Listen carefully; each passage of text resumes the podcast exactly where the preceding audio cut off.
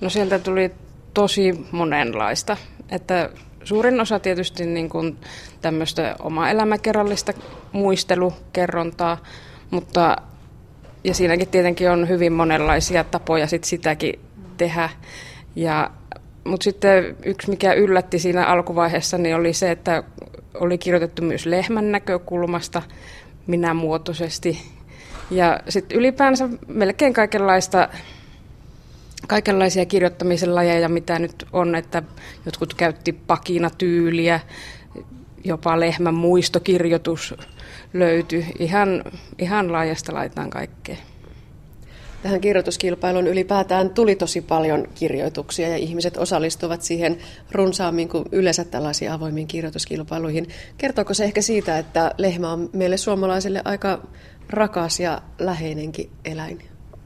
No kyllä se mun nähdäkseni tosiaankin kertoo siitä, että ja tämä kirjoituskilpailuhan ylipäänsä silloin, kun se julkaistiin, niin sai myöskin mediassa tosi paljon huomiota ja tietysti se taas sitten teki sen kerrannaisvaikutuksen, että ihmiset tiesi tästä kilpailusta ja sitten myös runsaammin siihen, siihen osallistu. Että kyllä se kaiken kaikkiaan kertoo siitä, että suomalaisia tämä lehmä asia kiinnostaa.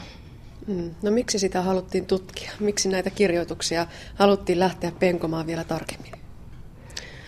No, tämän kirjoituskilpailunhan järjesti siis Maaseudun sivistysliitto ja Suomalaisen kirjallisuuden seuran kansanrunousarkisto. Ja tämä aineisto nyt joka tapauksessa olisi sitten taltioitu ja taltioitiin sinne kansanrunousarkistoon ja ihan sitten itse lähdin niin omasta mielenkiinnosta tätä aineistoa kohtaan, niin sitä tutkimaan. No onko lehmä itsellesi jotenkin erityinen? Onko siellä sellaisia taustoja, että halusit nimenomaan tätä aihetta lähteä käsittelemään? No kyllä mä itse olen kotoisin karjatilalta, mutta en mä silti koe, että se olisi ollut niin mikään varsinainen pääsy siihen, että miksi mä tätä, tätä aineistoa halusin tutkia. Totta kai sillä on niin vaikutusta siihen ja siihen, että miten mä tätä aineistoa sitten luin. Eihän sitä voi mitenkään välttää, mutta, mutta mulla oli kiinnostusta tähän aiheeseen jo senkin myötä, että mä olin gradun tehnyt karjataikuudesta ja si- sillä, silloin kun tein sitä gradua, niin tämä kirjoituskilpailu julkaistiin, niin siitä tuli jo vähän niin kuin semmoinen ajatus, että olisikohan tässä sitten jotakin jatko, jatkon aihetta. Hmm, onko se karjataikuus sellaista, kun trullit liikkuu ja käy nappasemassa sieltä karjasta tuota pienen tupon karvaa ja sillä menee sitten hyvä onni siitä talosta? Kyllä se on sitä, sitäkin, että tietysti tämä on varmaan se negatiivisin muoto ollut siitä, mutta sitten tämmöisiä niin kuin positiivisempiakin konsteja on käytetty, että miten, miten sitä ää, lehmän tuottoa on haluttu turvata ja poikimisen onnistumista ja kaikkia niitä mahdollisia vaiheita, mitä siihen on liittynyt. Ja sekin varmaan kuvastaa sitä, että miten valtava myöskin taloudellinen merkitys lehmällä on Suomessa oikeastaan ollut ikiaikojen.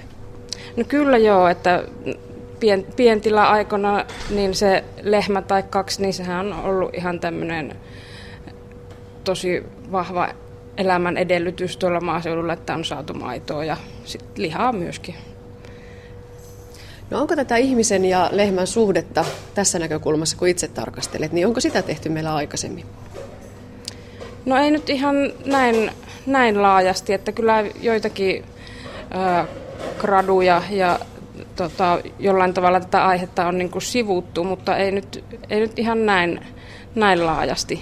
Kyllä Suomessa on tehty kansainvälisesti tien kyllä joitakin tutkimuksia, joissa on vähän samantapainen lähestymistapa kuin tässä itselläni. Mutta ylipäätään näissä kirjoituksissa vahvasti nousee esiin se, että lehmä voi olla vähän tällainen niin vastakkaisiakin näkökulmia edustava eläin. Siellä on tämmöinen viisaus, sitten vähän tyhmyys ja, ja monia tällaisia hyvin vastakkaisia ajatuksia. Joo, no se tosiaan tuli vahvasti mulla tässä esille, että, että tämä suhde on hyvin ristiriitainen monella, monellakin tavalla. Että tosiaan nämä hyvin vastakkaiset mielikuvat ja sitten se, että lehmä on tuotantoeläin, mutta toisaalta semmoinen eläin, mihin voidaan hyvin vahvasti kiintyä. Mm, kumpi se nyt loppujen lopuksi sitten oikeastaan on semmoinen tehotuotannossa oleva äh, värkki, rakkinen, josta saadaan jotain tuotosta vai sitten se siellä navetassa majaileva lemmikki? No kyllä se varmaan nykyään aina vaan enemmän on sitä ensimmäistä, mutta mä näkisin silti, että tämä mun aineiston perusteella, niin ei se täysin tunnu häviävän sekä lemmikki tai miten nämä kirjoittajat kirjoitti ystävä tai työkaveri, tämä merkitys. Että siellä oli kyllä ihan näitä ää, nykyisiäkin karjanhoitajia, jotka, jotka kirjoitti tällaisilla termeillä lehmistä. Eli voiko lehmät tosiaan, niin kuin sanoitkin, niin nähdään tavalla ystävänäkin ja työtoverina? Joo, joo, kyllä ihan näitä sanoja käytettiin aika usein tuolla, tuolla aineistossa, että tämä, että lehmälle on kerrottu niitä murheita navetassa ja sitten ylipäänsä niin kuin sanotaan, että tämä suhde on tämmöinen vähän niin kuin työkaverisuhde, että siinä täytyy niin kuin osata lukea sitä eläintä ja mit, miten, miten sen kanssa toimitaan, että se ei niin kuin onnistu näin ison eläimen kanssa ihan niin kuin sillä tavalla ihmisen määräysvallassa. Miehet ovat kautta aikojen metsässä liikkuneet ja työskennelleet hevosten kanssa. Onko lehmä sitten enemmän semmoinen naisten juttu? No kyllä se näin on ollut, varsinkin, varsinkin menneisyydessä, että tietysti nykyisin tämä karjanhoidon työnjako on kääntynyt jo melkein päinvastoin, että ja nykyisin puolisot yhdessä hyvin pitkälle hoitaa nämä navettatyöt, mutta, mutta tota niin, varsinkin ennen 50-lukua ja ennen 60-lukua niin se oli hyvin naisten aluetta, että miehille se oli jopa vähän häpeä mennä navettaan. Ja häpeä varsinkin ryhtyä lypsämään. Varsinkin, joo, että se oli niinku erityisen niinku semmoista säänneltyä tämä lypsä, lypsämiseen liittyvät asiat. Mutta tässä on varmaan tultu aika paljon harppauksia eteenpäin nyt, kun kaikki tapahtuu koneiden, laitteiden, tekniikan voimin, niin yhtäkkiä se onkin myös miehille sallittua aluetta. Joo, nimenomaan, että näissä kirjoituksissa hyvin vahvasti liitettiin tämä miesten navettaan tuleminen siihen, että kun tuli lypsykoneet, että, että yksikin kirjoittaja kirjoitti, että hänen veljensä tuli kun magneetin vetämänä navettaan, kun, kun lypsykone hankittiin. Tässä vähän jo sivuttiin sitä tehotuotantoa ja, ja sitten sitä karjatalouden pienimuotoisuutta. Oliko näissä kirjoituksissa havaittavissa sellainen nimenomaan tämän pienimuotoisen tilallisen arjen ihannointi?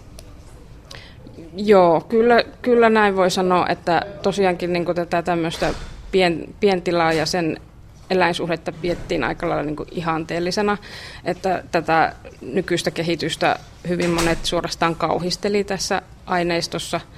Et tietysti varmaan tämä osallistujajoukko tietyllä tavalla voi olla tässä valikoitunutta siihen suuntaan, että tällä, tämän tyyppisesti ajattelevat ihmiset varmaan mielellään tämmöiseen kirjoituskilpailuun osallistuu, mutta joka tapauksessa niin tämä tämmöinen juonne, missä tätä tehotuotantoa kovasti arvo, arvostellaan, niin on tässä kyllä hyvin vahvasti näkyvissä. Ja vaikka sitä lehmää pidetäänkin ehkä kotieläimenä, jopa lemmikkinä, niin silti eläimessä täytyy joskus luopua. Millä tavalla tämä luopuminen näkyi tässä aineistossa?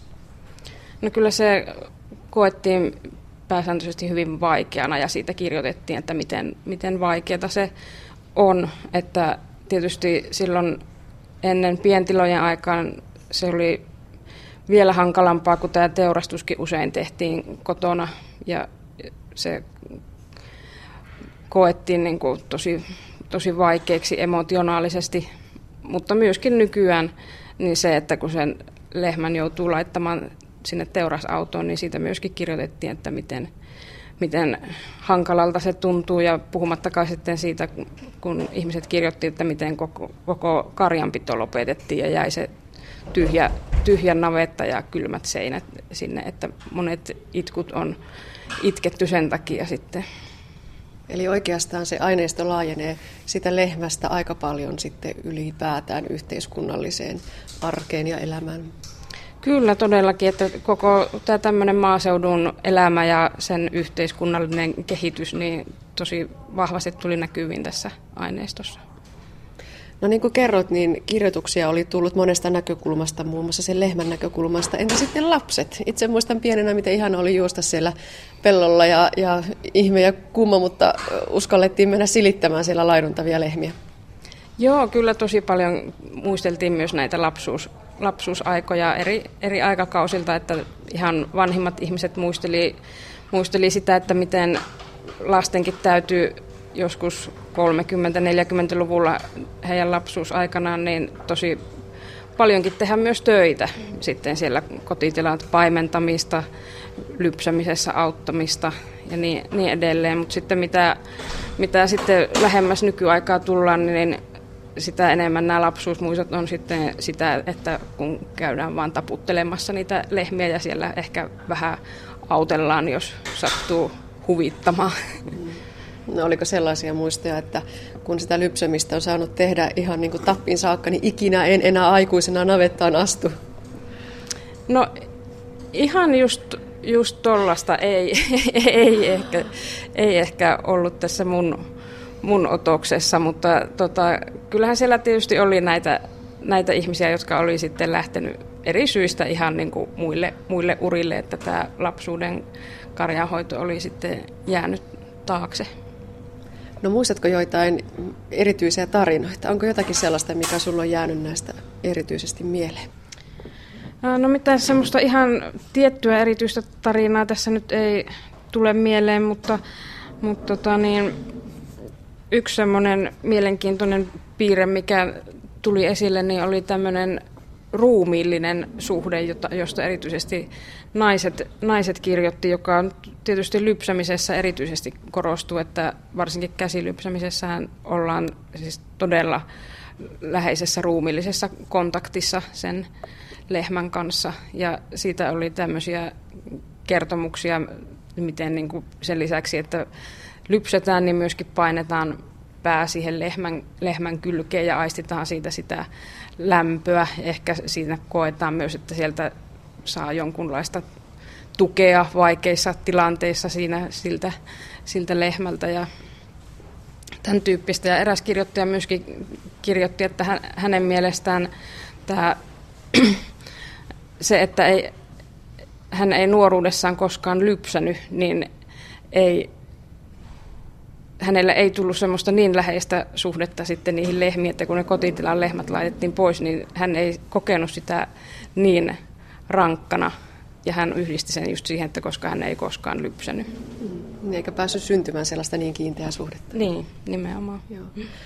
No nämä kaikki tarinat, en tiedä onko kaikki tarinat, mutta osa tarinoista on painettu kirjaksi asti. Eli tästä väitöksesi pohjalta on tehty nyt kirja. Kenen käsissä toivoisit tämän kirjan kuluvan?